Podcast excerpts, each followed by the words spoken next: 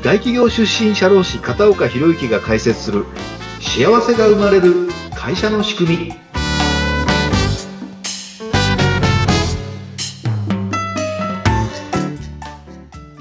こんにちは。社会保険労務士の片岡博之です。インタビュアーの水野由紀です。片岡さん今回もよろしくお願いいたします。はいよろしくお願いしますさて、今回は、え求職者に対する情報提供の重要性ということでお話を伺っていくんですけれども、はい、まずはその前に前回の振り返りを少ししながらお話を進めていきましょう。はい、前回は採用のコンセプトについてお伺いしておりましたね。はいあの中小企業の採用コンセプトの作り方にはいくつかステップがありまして、はい、まずは採用ポジションの確定っていうのが必要なんですね。はい、例えば、そのどんなポジションかっていうと、まあ、前回も話したんですけど、即戦力が欲しいのか、素材、まあ、あの、パフォ、えっ、ー、と、能力がある人、まあ、あの、ポテンシャルが有事なのか、それと非正規なのか、正規なのか非正規なのか、ということなんですね。はい、で、次に、あの、まあ、簡単に振り返りますと、ハイパフォーマーの要素分解っていうことで、はい、あの、自社のハイパフォーマー社員を、まあ、分解するんですね。定性調査とか定量調査の方法を取るんですけれども、はい、まあ、定性調査っていうのは、インタビューとか行動観察ですね。はい。で、定量調査っていうのはアンケートを取るとか、適正検査、よくあの SPI なんていうのがありますよね。はい、あんなもので分析をすると、まあその人の能力が分解できるわけなんですね。で、その自社の求めるその人材の要件を、そのハイパフォーマーの分解したその要件から書き出してみて、要件定義をするんですね。はい。で、スキルフィットなのか、その企業、あの、スキルをね、重視するのかとか、うん、企業文化にフィットする人を選ぶのかっていうのをそこ分類するんですね、はい。どっちを重視した方がいいんですかね、っていうことで、その上で、まあ、採用するときの絶対の要件になるも要素と、育成すればいいんだっていう要件とに分かれると思うんですね。はい。で、育成すればいいやという要件は、思い切って捨ててしまうっていう発想も必要かなと思うんですね。はい。あの、絶対にその能力が身につかないっていうのはちょっとありえないと思うんで、今、その能力がなくても、例えば、あの、前回もちょっと申し上げたと思うんですけども、コミュニケーション能力、はい、今はちょっとあいつコミュ障でね、みたいな社員いるかもしれないんですけど、はい、これは訓練次第で何とでもなります。うんあの、世に言う、その研修会社なんかコミュニケーション力の研修とかですね、はい、あるいは、その、まあ、コーチングの研修とかよくやってると思うんですけども、うん、そういう会社が、まあ、成り立ってるってことは、やっぱり研修すれば人は変わるんですね、能力はね。はい、一方、その、この会社にとって絶対になくてはならない能力、うんエネルギーが必要、情熱がないとこの会社やっていけませんねっていう会社であれば、はいうん、まあ、情熱がある人で、コミュニケーションはちょっとね、まあ口下手なんだけどエネルギーがある人、うん、そういう人を採用しようっていうと、まあ、よその会社ではね、コミュニケーションができて、適応力があって、傾聴できてなんていう人を全部その条件整えて、そういう人を取りに行こうとしますから、はい、当社はそれはもう取らないというふうに決めてね、あの、情熱だけで取るっていう。例えばね、あの、面白い、あの、会社さんがあるんですけども、携帯電話の販売をやってる会社なんですけども、はい、野球採用なんてやってる会社があるんですね。野球採用。うん、あの、聞いたことないと思うんですけども、うん、あの、野球好きな人集まれっつって募集してんですよ。それは、できてもでな、できなくてもいいですか？あの、まあ、できたらできた方がいいんでしょうけども、うんうん、野球が好きだったらもうそれでもう OK っていうね。なぜならば、あの、なぜその会社はそういうふうにしたかっていうと、体育系の人が欲しかったんですね。あ、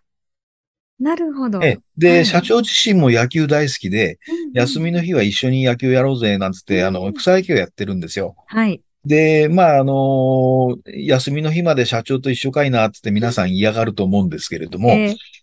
あの仕事の軸では採用してなくて野球が好きだっていう軸で採用してるんで、みんな嫌がらないんですね。そうですね。うん、で、うん、何がいいかっていうと、うん、会社では新入社員と社長って上下関係はっきりしてるじゃないですか。はい。失敗したらお前何やってんだって社長から怒られるのは新入社員なんですけども、はい。どうでしょう？野球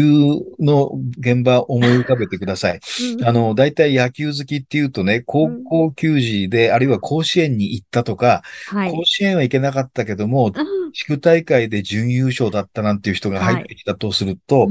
社長50代とか40代の ね、社長とね、20代前半の新入社員、身体能力は新入社員の方が上ですし、はい、野球の能力は絶対新入社員の方が上なんですよ。はい。で、社長がゴロ取れなかったりすると、あの、新入社員が、社長何エラーしてんですかしっかりしてくださいよご。ごめんごめん、みたいな、立場逆転して、そういう別の人間関係ができてね、すんごい仲良くなって、仕事にもいい影響が出てくると思うんですね。はい。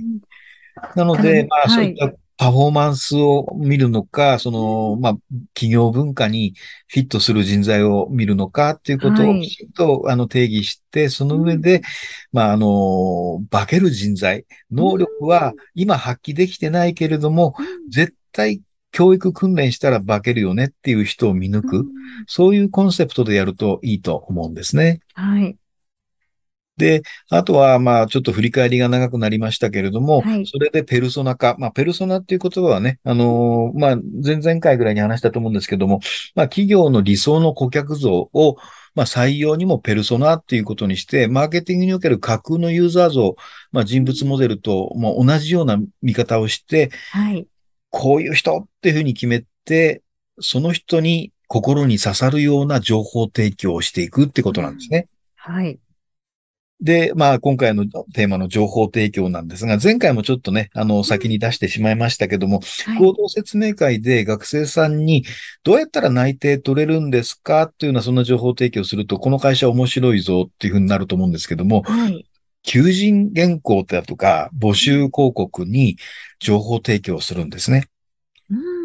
うんまあ、皆さん、情報提供っても、この会社売上いくらで、はい、創業何年でとか、うん、そんな話をする情報提供ではないんですね。うん、よく見るパターンですよね、よく見るパターンですよね。はい、あの、休日が何日で、うん、まあ、昇給ありとか、ボーナスが何ヶ月ですとか、はい、みたいなね、あの、ことなんですけども、これあの、まあ、採用コンセプトともしても、か、あの、絡んでくるんですけれども、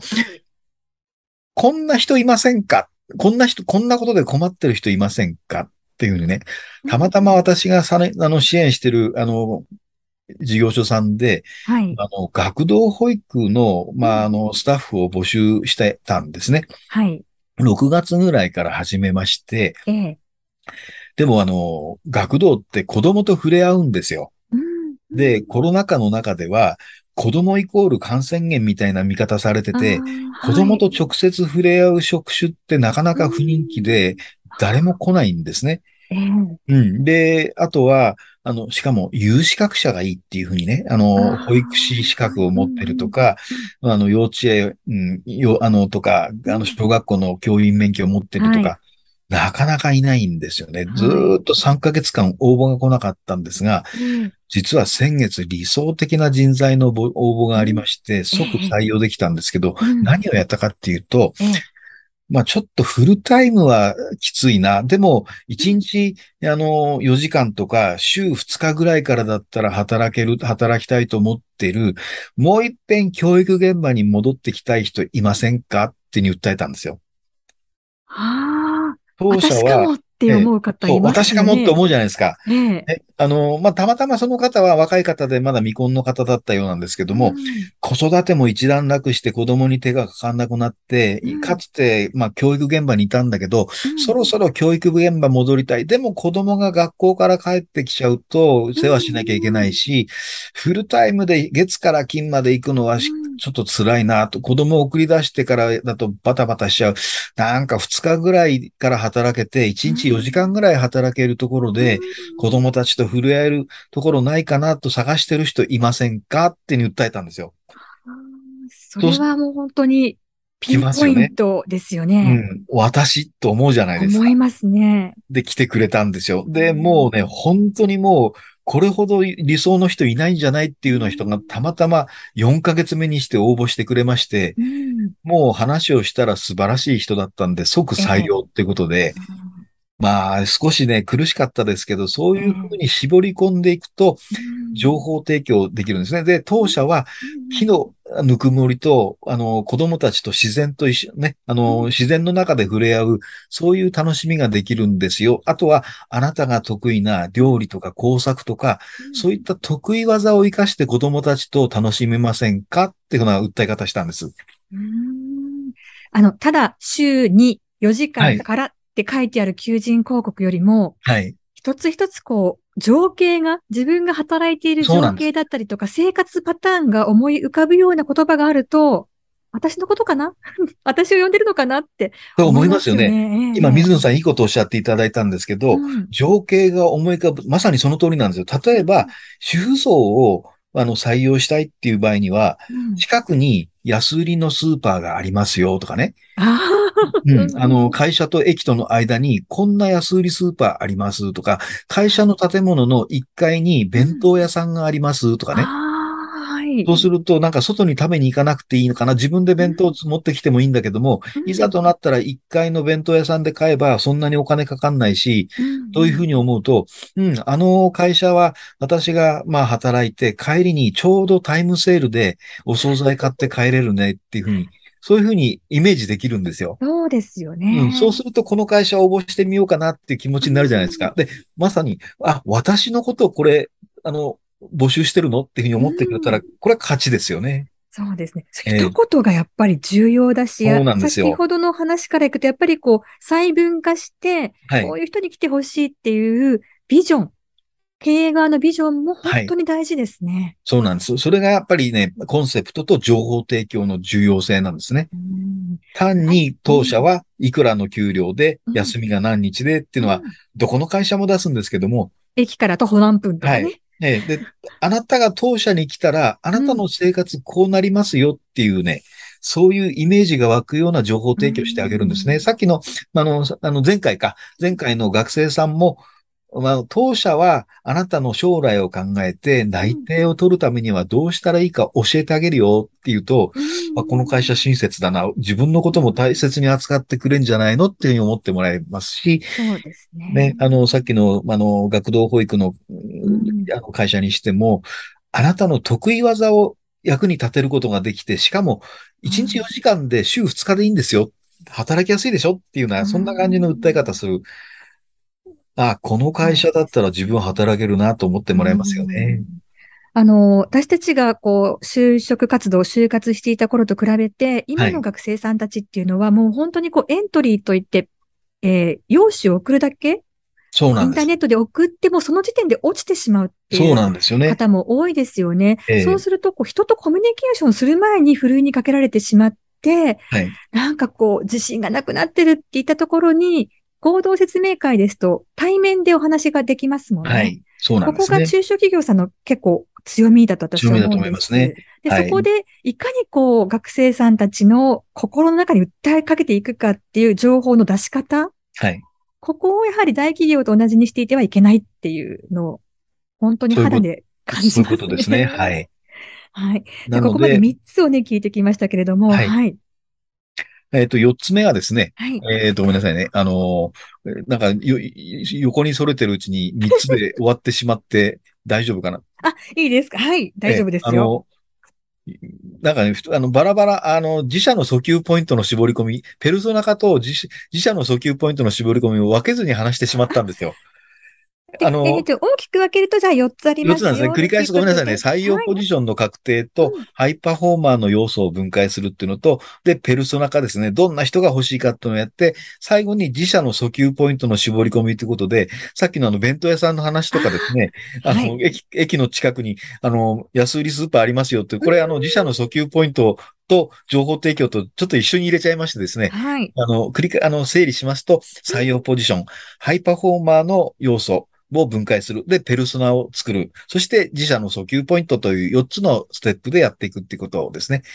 まあ、それぞれが複合してるんで、あの、完全に線引きはできないんで、今言ったようなことを全部ね、あの、取り入れていただくといいんじゃないかなというふうに思います。はい。今回はとても具体的に、そして、えー、例もね、今までこんなことがありましたよっていう例も、えー、入れてお話をいただきました。はい、非常に楽しく、わかりやすく皆さんに聞いていただけたと思うんですけれども、こうして具体的なお話を聞いていくと、じゃあこういった場合はどうなんだろうっていうね、疑問もまたたくさん湧いてくるかと思います。どうしましょうか、はい、片岡さんに直接こんなことを聞きたいっていう方はどうしたらいいですか？はい。この番組のですね、概要欄にご質問を受けるコーナーもありますし、Facebook、あの、インスタグラム、ツイッター、あの、その URL もありますので、どこでも皆さんが書きやすいところに書いていただければ、あの、この番組で取り上げさせていただきますので、どんどんご遠慮なく書いてください。